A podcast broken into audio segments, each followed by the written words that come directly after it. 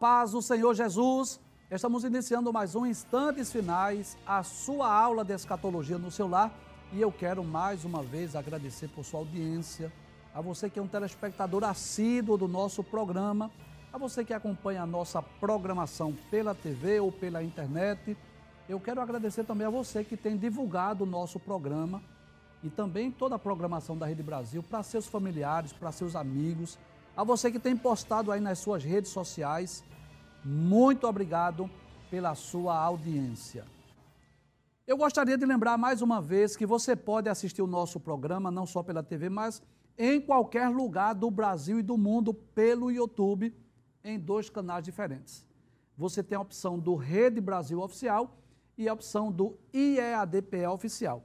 E se você deseja rever um dos programas antigos que nós já comentamos, não é? sobre o livro do Apocalipse, ou sobre a sequência dos eventos escatológicos, ou acompanhar essa nova temporada do programa sobre os, o livro de Daniel, versículo por versículo, você pode ir lá no playlist, lá no YouTube, Rede Brasil Oficial, para assistir ou rever um desses programas. E se você quer entrar em contato conosco, enviar a sua mensagem, a sua pergunta, anote aí o número do WhatsApp 994661010. Muito bem, nós estamos estudando o capítulo de número 9 do livro de Daniel. E esse capítulo, você sabe, nós já dissemos no programa anterior que o principal tema desse capítulo é exatamente a profecia das 70 semanas mas como nós assumimos o compromisso de explicarmos não só as profecias do livro de Daniel, mas também estudar o livro versículo por versículo, nós estamos estudando também esses versículos introdutórios que trata basicamente desse assunto aí, a oração de Daniel. No programa anterior, nós fizemos uma revisão dos oito capítulos que já estudamos e nós estudamos apenas dois versículos. Iniciamos o, o estudo do versículo 3, mas nem concluímos. E hoje o que é que nós vamos fazer? Primeiro nós vamos recapitular os versículos 1 e versículo 2 e vamos continuar estudando a partir do versículo de número 3. Vamos para o versículo 1. Pode abrir a tela muito bem. Nós dissemos no programa anterior, né? No primeiro ano de Dario, que era mais ou menos o ano 538 a.C., este rei Dario foi o rei, o, o, o Medo, né, que assumiu é, o controle de Babilônia, o reinado de Babilônia, depois da morte do rei Belsazar. Você lembra disso? Traz a tela, por favor. O rei Belsazar, pode trazer a tela? Obrigado. O rei Belsazar foi aquele rei que bebeu vinho nos cálices que veio lá de Jerusalém, lembra? Capítulo de número 5. E o que foi que aconteceu? naquela noite que ele viu a sentença escrita na parede, Mene, Mene, Tekel, Passim. Lembra disso? Daniel capítulo 5, versículo 30 diz: Na mesma noite foi morto Belsazar, rei dos caldeus. E Dario Medo ocupou o reino na idade de 62 anos. Então, esse Dario é o mesmo que assumiu a Babilônia depois da morte de Belsazar. E detalhes, é o mesmo que estava reinando quando Daniel foi lançado na cova dos leões. Então, volta ao texto. Daniel disse que foi no primeiro ano do reinado de Dario, filho de Assuero, mais ou menos 538, da nação dos Medos, o qual foi constituído rei sobre o reino dos caldeus. Aí que coisa interessante. Geograficamente, fisicamente, Daniel estava onde? Em Babilônia. A cidade era Babilônia. Agora, quem estava governando ou dominando a Babilônia agora era exatamente os medos e os persas. De forma mais específica, quem estava responsável pela região da Babilônia era exatamente o rei Dario. Versículo de número 2, pode passar por gentileza. Aí diz: No ano primeiro do seu reinado, ou seja, mais ou menos 538, nós dissemos no programa anterior que Daniel já tinha aí mais de 80 anos de idade. Já haviam se passado quase 70 anos do cativeiro. Aí Daniel estava lendo os livros, está aí como que Daniel estivesse lendo lá um dos papiros, né? um dos rolos sagrados lá de Jeremias. E ele disse: Eu entendi pelos livros que é o número de anos de que falou o Senhor ao profeta Jeremias. em que havia de acabar as assolações de Jerusalém, era de 70 anos. Traz a tela, por favor. Nós ontem lemos dois versículos. Eu vou citar para você, caso você não tenha assistido o programa anterior. Jeremias capítulo 25, versículo 11, e Jeremias capítulo 29, versículo 10. Nesses dois textos, Deus diz especificamente, através do profeta Jeremias, que o período do cativeiro seria de 70 anos. Nós, inclusive, dissemos no programa anterior que isso não é comum nas profecias. Geralmente, nas profecias, Deus diz o que vai acontecer ou o que ele vai fazer e não diz o período de tempo. É um período de tempo indeterminado.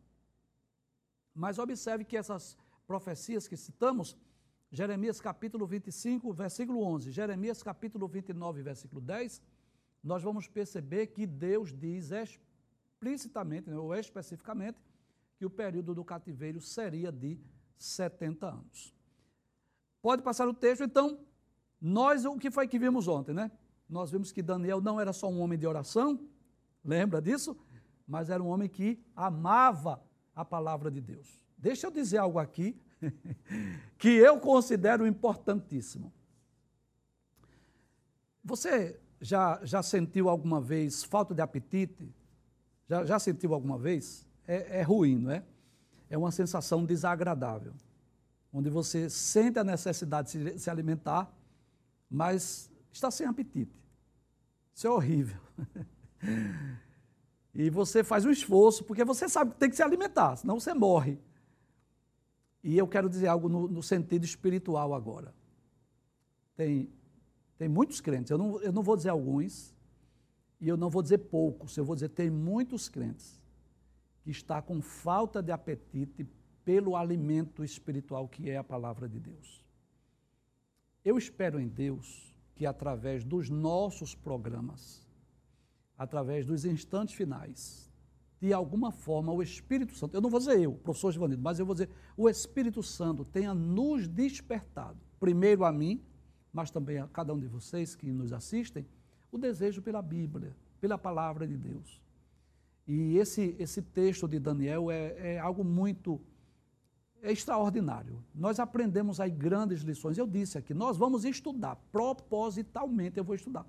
Nós vamos estudar essa oração de Daniel, não só a profecia das 70 semanas, mas também essa oração, porque a gente vai aprendendo lições. E eu quero dizer algo a vocês aqui, eu quero abrir o meu coração. quando eu estou lendo, quando eu estou estudando, que o Espírito Santo compartilha algumas lições, eu trago para cá para compartilhar com vocês. Sabia disso? Exatamente.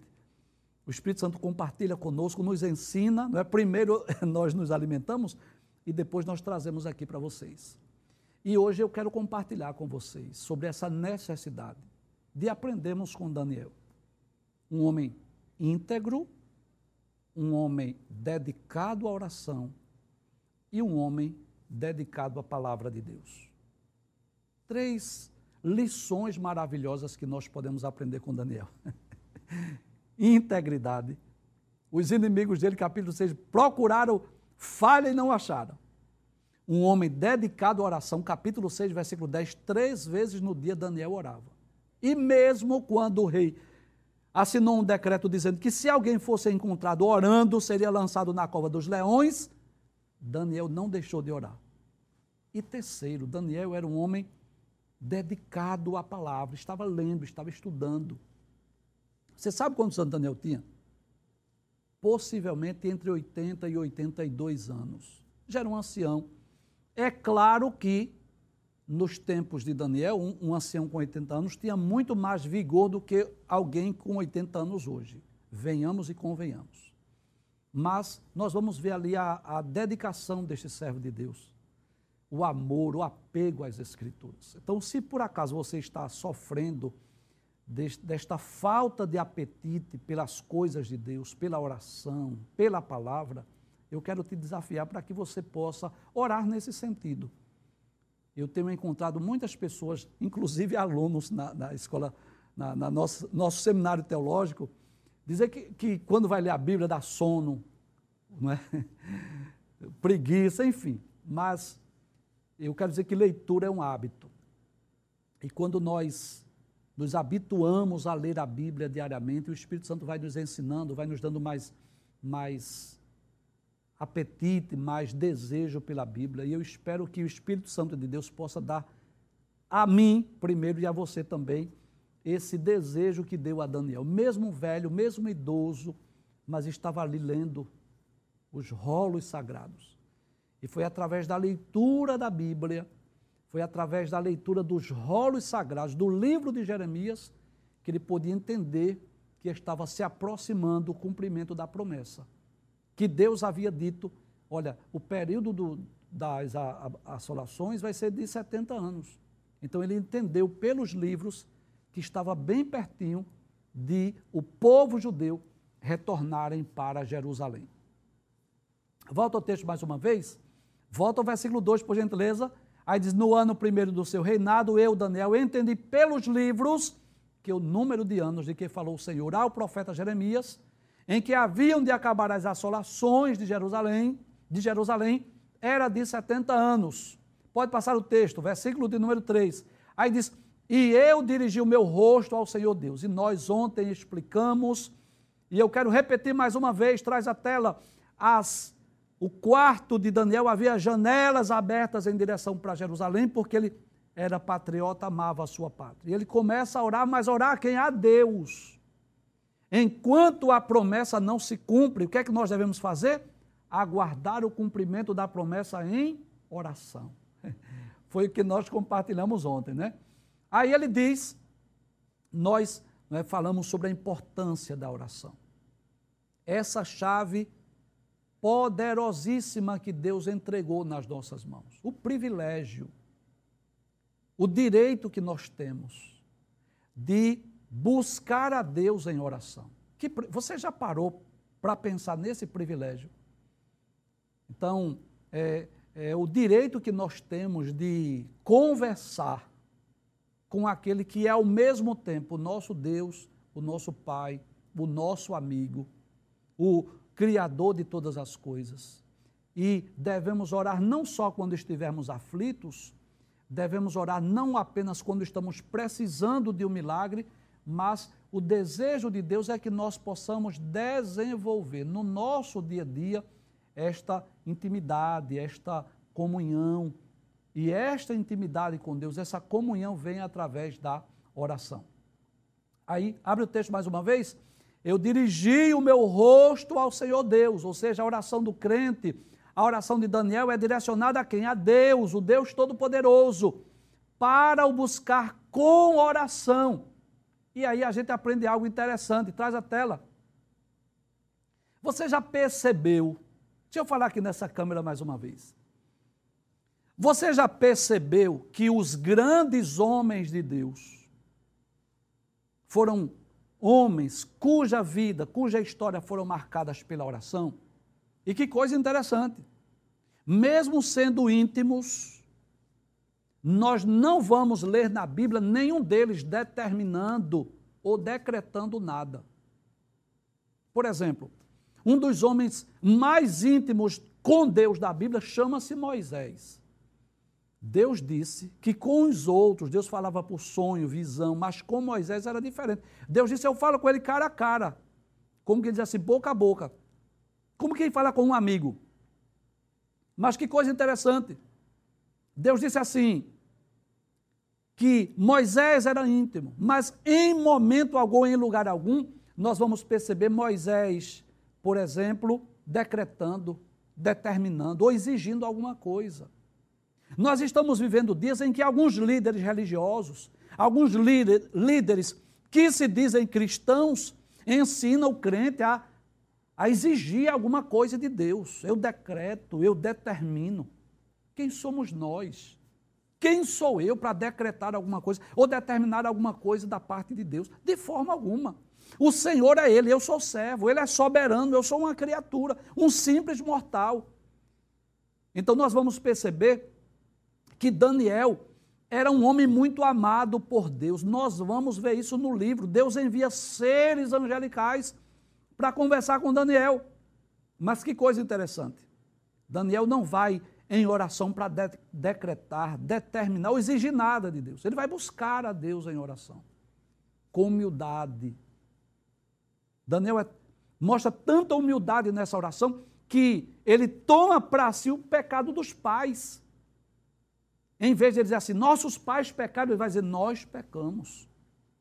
Em vez de dizer assim, o povo judeu pecou, ele diz, nós erramos, nós falhamos. Ele assume como se, como se a culpa fosse dele.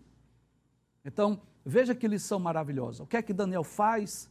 Enquanto a promessa não chega, enquanto Deus não cumpre a promessa, vai buscar a Deus em oração. E é isso que, que o Espírito Santo deseja compartilhar conosco. Volta o texto. Mas, além da oração, podem abrir a tela, por gentileza? Versículo 3. Abre a tela. Isso, muito bem.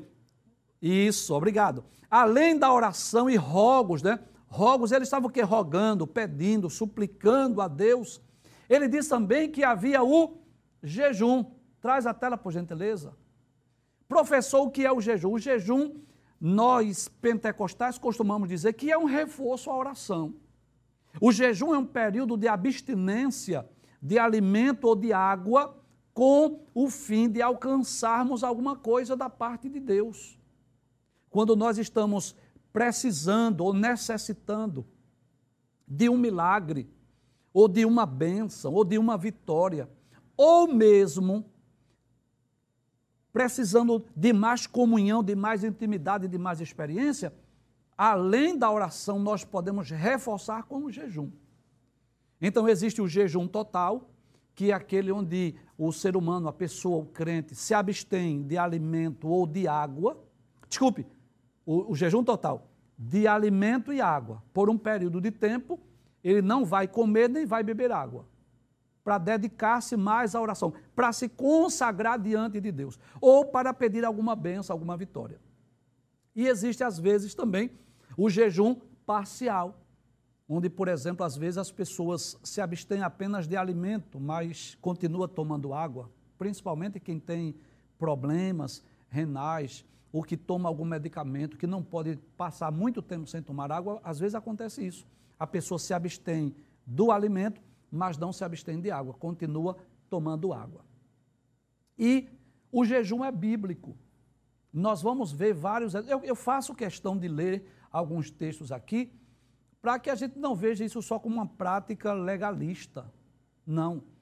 Isso é, eu posso dizer assim, um ensino bíblico. Nós vamos ver vários exemplos de pessoas que recorreram a Deus com jejum. Por exemplo, é, no segundo livro das Crônicas, se você dispõe de uma Bíblia, você pode ler na sua Bíblia, ou você pode também anotar se você quiser ler depois. No segundo livro das Crônicas, capítulo 20, uma das histórias mais extraordinárias da Bíblia, que é a ocasião em que três povos, os Amonitas, os Moabitas e os da montanha de Saí, vinham em batalha para pelejar contra o rei Josafá, para invadir Jerusalém, para invadir Judá. E o que foi que o rei Josafá fez? Segundo o livro das Crônicas, capítulo 20, versículo 3. Então Josafá temeu e pôs-se a buscar o Senhor e apregoou jejum em todo o Judá. Então, foi a atitude do rei Josafá, sabendo que não havia exército nem material bélico para lutar com três povos. Ele foi buscar a Deus em jejum, em oração, para pedir a Deus um milagre, a providência. E você sabe que Deus agiu favoravelmente.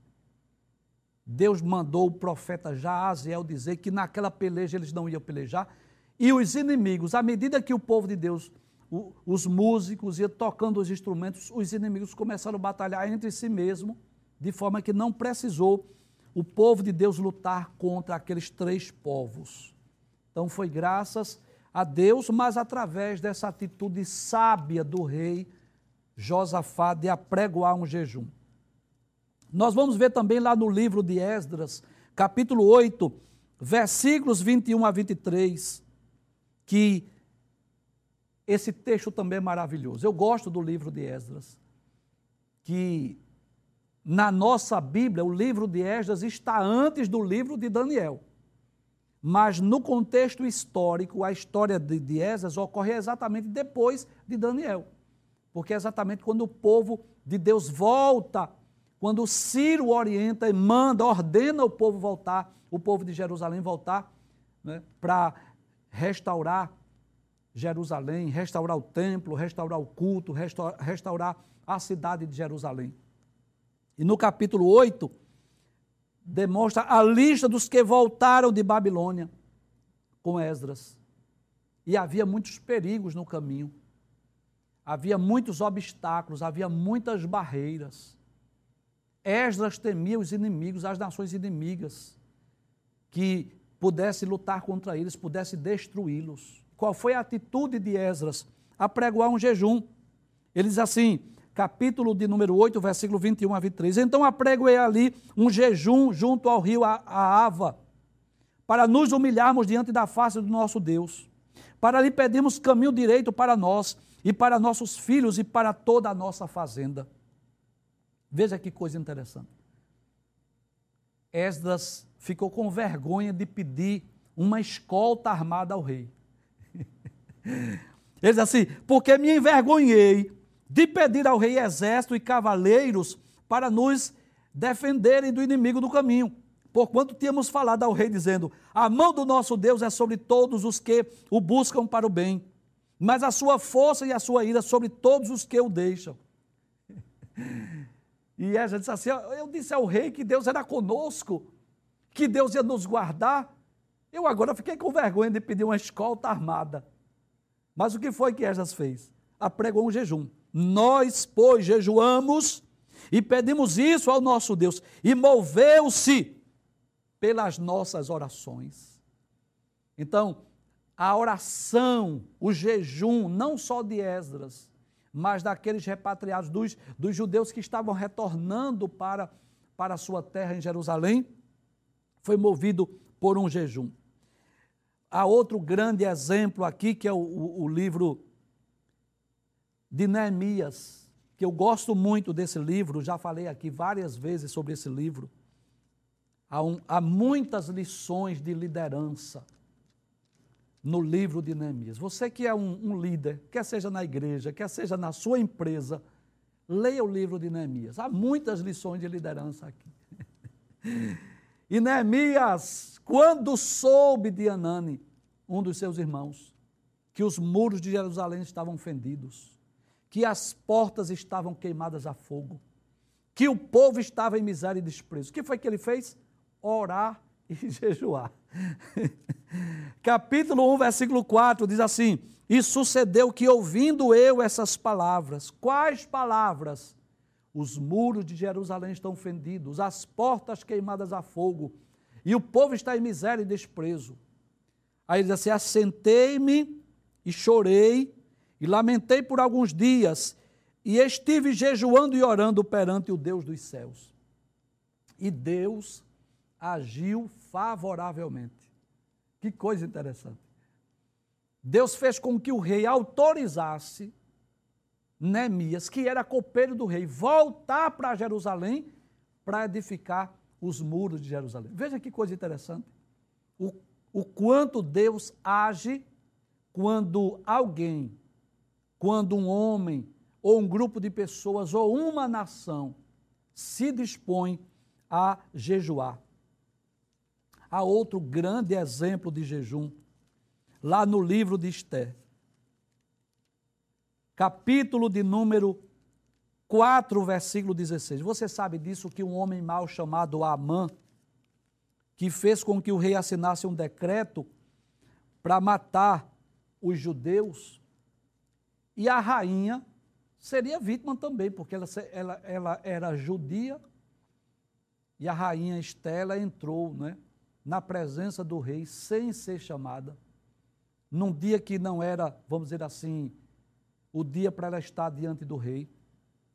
Mas o que é que a rainha Esther faz? Ela decreta um jejum. Ela chama Mardoqueu e diz assim, capítulo 4, versículo 16 de Esther. Vai e ajunta todos os judeus que se acharem em Suzã e jejuai por mim. Como quiser, Senhor, vocês fiquem jejuando, porque eu vou entrar na presença do rei sem ser chamada. E se o rei não estender o cetro, eu posso até morrer.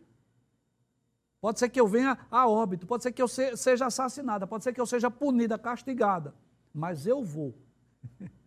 mas vocês, vocês jejuam por mim. Que coisa interessante. E não comais nem bebais por três dias. Nos tempos bíblicos era comum as pessoas de, definirem o tempo. Vamos jejuar por dois, três dias.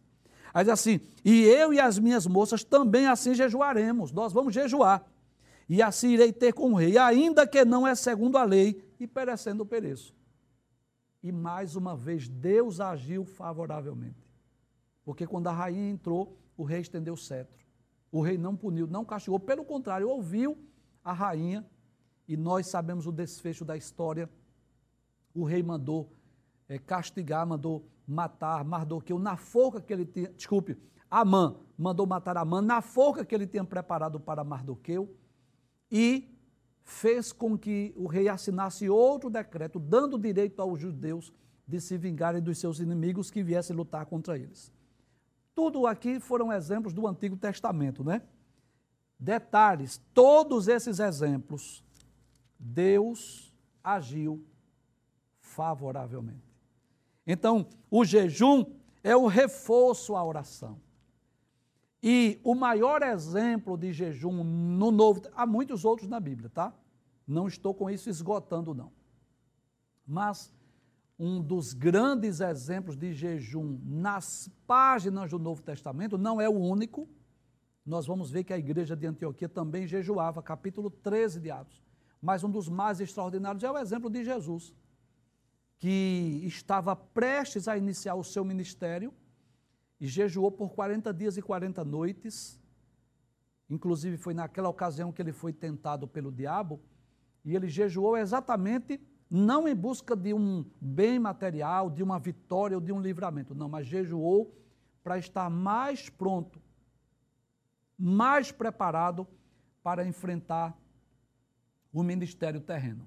E quando eu digo mais pronto e mais preparado, eu falo no sentido humano porque durante a sua vida, ele, até os quase 30 anos de idade, né, Jesus ajudava seu pai, José, lá na carpintaria. E com certeza não poderia se dedicar tanto à oração por conta dos serviços do dia a dia, ajudando o seu, o seu pai adotivo, vamos dizer assim, lá na carpintaria. Mas agora estava se aproximando o dia que ele iria se tornar um homem público que ele iria iniciar o seu ministério. O que é que Jesus faz? Antes de iniciar o seu ministério, Jesus vai buscar a Deus em jejum e oração. Mateus capítulo 4, versículos 1 e 2 diz: Então foi conduzido Jesus pelo Espírito ao deserto para ser tentado pelo diabo. E tendo jejuado 40 dias e 40 noites, depois teve fome. Então, nós vamos perceber, vamos voltar agora para Daniel capítulo 9, versículo 3, que além de Daniel orar, Daniel também buscou a Deus com jejuns. Volta, capítulo 9, versículo 3. E eu dirigi o meu rosto ao Senhor Deus para o buscar com oração e rogos e jejum. Ou seja, é, é como se Daniel dissesse assim: eu me abstive de, de alimento e de água por um período de tempo. Mas ele disse assim: e pano de saco e cinza. Você já leu essa expressão na Bíblia? Pano de saco e cinza, se não leu, eu gostaria de dizer que é um termo comum. Nos tempos bíblicos, muitas vezes os servos de Deus se vestiram assim, com pano de saco e cinza, que era uma demonstração de tristeza, de pesar ou de arrependimento. Então, quando alguém estava muito triste, ou quando alguém estava arrependido de algum pecado, era comum a pessoa se vestir dessa forma. E nós vamos encontrar muitos exemplos na Bíblia. O primeiro exemplo que eu quero citar está lá no livro de Gênesis, capítulo de número 37. E eu quero lembrar aos nossos queridos telespectadores o que nós já dissemos, mas eu vou repetir. É, não estamos estudando profecias necessariamente, mas eu espero que, mesmo não estando estudando profecias, mas que o Espírito Santo de Deus esteja falando ao seu coração, como tem falado ao meu coração. Então, são, são detalhes do texto bíblico que nós podemos extrair lições maravilhosas. Eu não sei quantas lições você já pode extrair, mas só nesses três versículos, nós, eu já pude extrair muitas lições para a minha vida. O fato de Daniel estar lendo a Bíblia com mais de 80 anos de idade. O fato de Daniel ser dedicado à oração. Além da sua vida de integridade, um homem dedicado à oração e, ao, à, à oração e à palavra o fato de Daniel estar guardando o cumprimento de uma promessa, de que forma? Orando. Enquanto a promessa não se cumpre, eu oro. Enquanto a benção não veio, eu estou orando. O fato de Daniel também dedicar-se ao jejum. E o fato de Daniel vestir-se de pano de saco. Detalhes. Daniel era um homem íntegro. É o próprio Deus que testemunha acerca dele, que não tinha pecado para confessar ou se arrepender. Eu não estou dizendo que ele era um homem infalível, não, mas que era um homem íntegro. O próprio Deus disse que ele era um homem justo. Mas veja que quando ele ler a Escritura e ele vai buscar a Deus com, com jejum, com oração, é como se ele se quebrantasse diante de Deus. Porque alguém que é vaidoso, alguém que é orgulhoso, Alguém que é soberbo é porque está longe de Deus. É impossível alguém se aproximar de Deus e permanecer com o seu orgulho, com a sua soberba e com a sua vaidade. Porque quanto mais nós nos aproximamos de Deus, mais nós percebemos a sua grandeza e o quanto nós somos pequenos. Você percebe isso? Eu vou dar um exemplo. Terreno visível e palpável para nos revelar algo espiritual. Quando você percebe um avião passando, sobrevoando, bem distante, você vê ele bem pequenininho. Pode perceber isso. Você se sente grande em relação àquele avião bem pequenininho que está sobrevoando. Mas quando você se aproxima daquela aeronave, lá no aeroporto, lá na, no solo, você percebe que grande é Ele, você que é o pequeno. E assim é Deus. Quanto mais nós nos aproximamos dele, mais vemos o quanto ele é grande. Quanto mais distante estamos dele, nós nos sentimos grande e vemos Deus pequeno. Todo soberbo, todo orgulhoso e todo vaidoso é porque está distante de Deus. Veja o capítulo 4 de Daniel, que quando Nabucodonosor estava distante de Deus, disse, não é esta grande Babilônia que eu construí para a glória do meu nome, para a magnificência do meu nome. Mas quando ele foi castigado por Deus, ficou como, como animal, que tornou a vir o seu entendimento. Aí ele disse: Eu louvei o Deus do céu, eu bendisse o Deus do céu. E ele começa a falar da grandeza de Deus. Então, Daniel, à medida que ora, à medida que ele lê as Escrituras, à medida que ele jejuma, é como se fosse gerando nele um quebrantamento.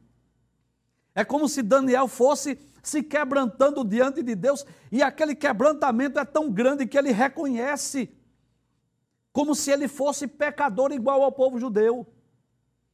A ponto de dizer assim: eu vou me vestir de pano de saco num sinal de um quebrantamento, de um arrependimento ou de uma tristeza profunda. Vamos ver alguns exemplos de pessoas que se vestiram de pano de saco. O primeiro exemplo que eu quero citar está em Gênesis capítulo 37, versículo 34, quando os irmãos de José, filhos de Jacó, pegaram a túnica de José, molharam lá no sangue de, de algum animal e mentiram para o velho Jacó, dizendo que haviam achado as túnicas dele. Venderam ele para os ismaelitas, molharam, melaram a roupa, a túnica de várias cores de José, de sangue de animais, e entregou ao velho Jacó. E o velho Jacó pensou o quê? Que uma besta fera, um leão, um, um, um animal selvagem havia matado José capítulo 37, versículo 34 de Gênesis diz: Então Jacó, deixa eu ler o versículo 33 para você entender melhor. E aconteceu, desculpe, conheceu e disse: É a túnica de meu filho. Uma besta fera o comeu, certamente foi despedaçado José. Então Jacó rasgou as suas vestes e pôs pano de saco sobre os seus lombos e lamentou a seu filho muitos dias. Por que Jacó vestiu aquela, aquelas vestes? Tristeza, quebrantamento, uma tristeza profunda que ele estava sentindo. Livro de Esther também, que nós já mencionamos, né? Esse livro belíssimo, maravilhoso, daquela judia, órfã de pai e mãe, que tornou-se rainha. Este é capítulo de número 4, versículos 1 a 3. Nós vamos observar mais um exemplo aqui de vestir-se de pano de saco. Capítulo 4. Dessa feita não foi a rainha Esté, mas foi Mardoqueu, que era primo de Esté, da judia Esté de Radassa, que havia criado ela. Diz assim: Quando Mardoqueu soube tudo quanto havia passado, rasgou Mardoqueu as suas vestes e vestiu-se de um pano de saco com cinza e saiu pelo meio da cidade e clamou com grande e amargo clamor. E chegou até diante da porta do rei, porque ninguém vestido de pano de saco podia entrar pelas portas do rei.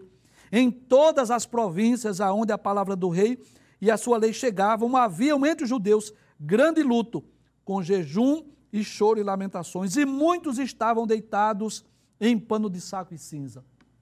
Na ocasião que o, o mal Amã fez com que o rei assinasse aquele decreto mandando matar os judeus. Que foi que Mardoqueu fez? Vestiu-se de pano, de saco, de cinzas. Nós vamos encontrar um, um grande exemplo, porque esses exemplos que estamos citando, de Jacó, de Mardoqueu, eram de crentes, eram de servos de Deus, que num ato de tristeza profunda ou, em alguns casos, de arrependimento, se vestiram de pano de saco. Mas nós vamos encontrar o exemplo de uma nação, de um povo, com 120 mil homens, que tomaram também essa iniciativa, essa atitude de vestir-se de pano de saco. Está lá no livro de Jonas, capítulo 3, versículos 5 e 6. Quando Jonas, profeta Jonas, depois de ser engolido pela baleia, depois de ser vomitado pela baleia, que vai até a cidade de Nínive, que proclama a palavra de Deus, dizendo aos ninivitas: dentro de 40 dias Nínive será subvertida. que foi que aconteceu? Capítulo de número 3, versículos 5 e 6 de Jonas diz: E os homens de Nínive creram em Deus e proclamaram um jejum e vestiram-se de panos de saco, desde o maior até o menor. Você lembra que eu falei sobre isso? Que essas vestes de pano de saco tanto falam de tristeza profunda quanto de arrependimento? Então eu vou dar aqui dois exemplos. No caso de Jacó, ele vestiu-se de pano de saco porque estava triste, porque acharam a túnica de seu filho José e ele achou que uma besta fera o havia devorado. No caso de Mardoqueu e dos judeus que estavam vestidos de pano de saco, era de tristeza, porque o rei havia assinado um decreto onde mandava, ordenava matar todos os judeus. Mas no caso dos ninivitas, era vestir-se de pano de saco em sinal de arrependimento, que eles estavam arrependidos dos seus pecados. Versículo 6. Porque esta palavra chegou ao rei de Nínive. Qual palavra? As palavras do profeta Jonas. E lançou-se, desculpe, e levantou-se do seu trono e tirou de si as suas vestes, e cobriu-se de pano de saco, e assentou-se sobre a cinza. Até o rei tirou as suas vestes reais, cobriu-se de pano de saco e assentou-se sobre a cinza, num sinal de quebrantamento, de tristeza, de arrependimento, e Deus atentou para o jejum, para vestir-se de, de pano de saco de cinzas, e o que aconteceu? Deus poupou aquela cidade com 120 mil homens, 120 mil pessoas. Deus poupou aquela cidade por causa do seu arrependimento e do seu quebrantamento. Veja que são lições importantíssimas que nós podemos extrair para as nossas vidas e que Deus nos ajude, para que nós sejamos como Daniel, homem íntegro, dedicado à oração, dedicado à leitura da palavra de Deus, um homem que aprendeu a esperar o cumprimento da promessa de Deus em oração, um homem que costumava jejuar para reforçar a sua oração.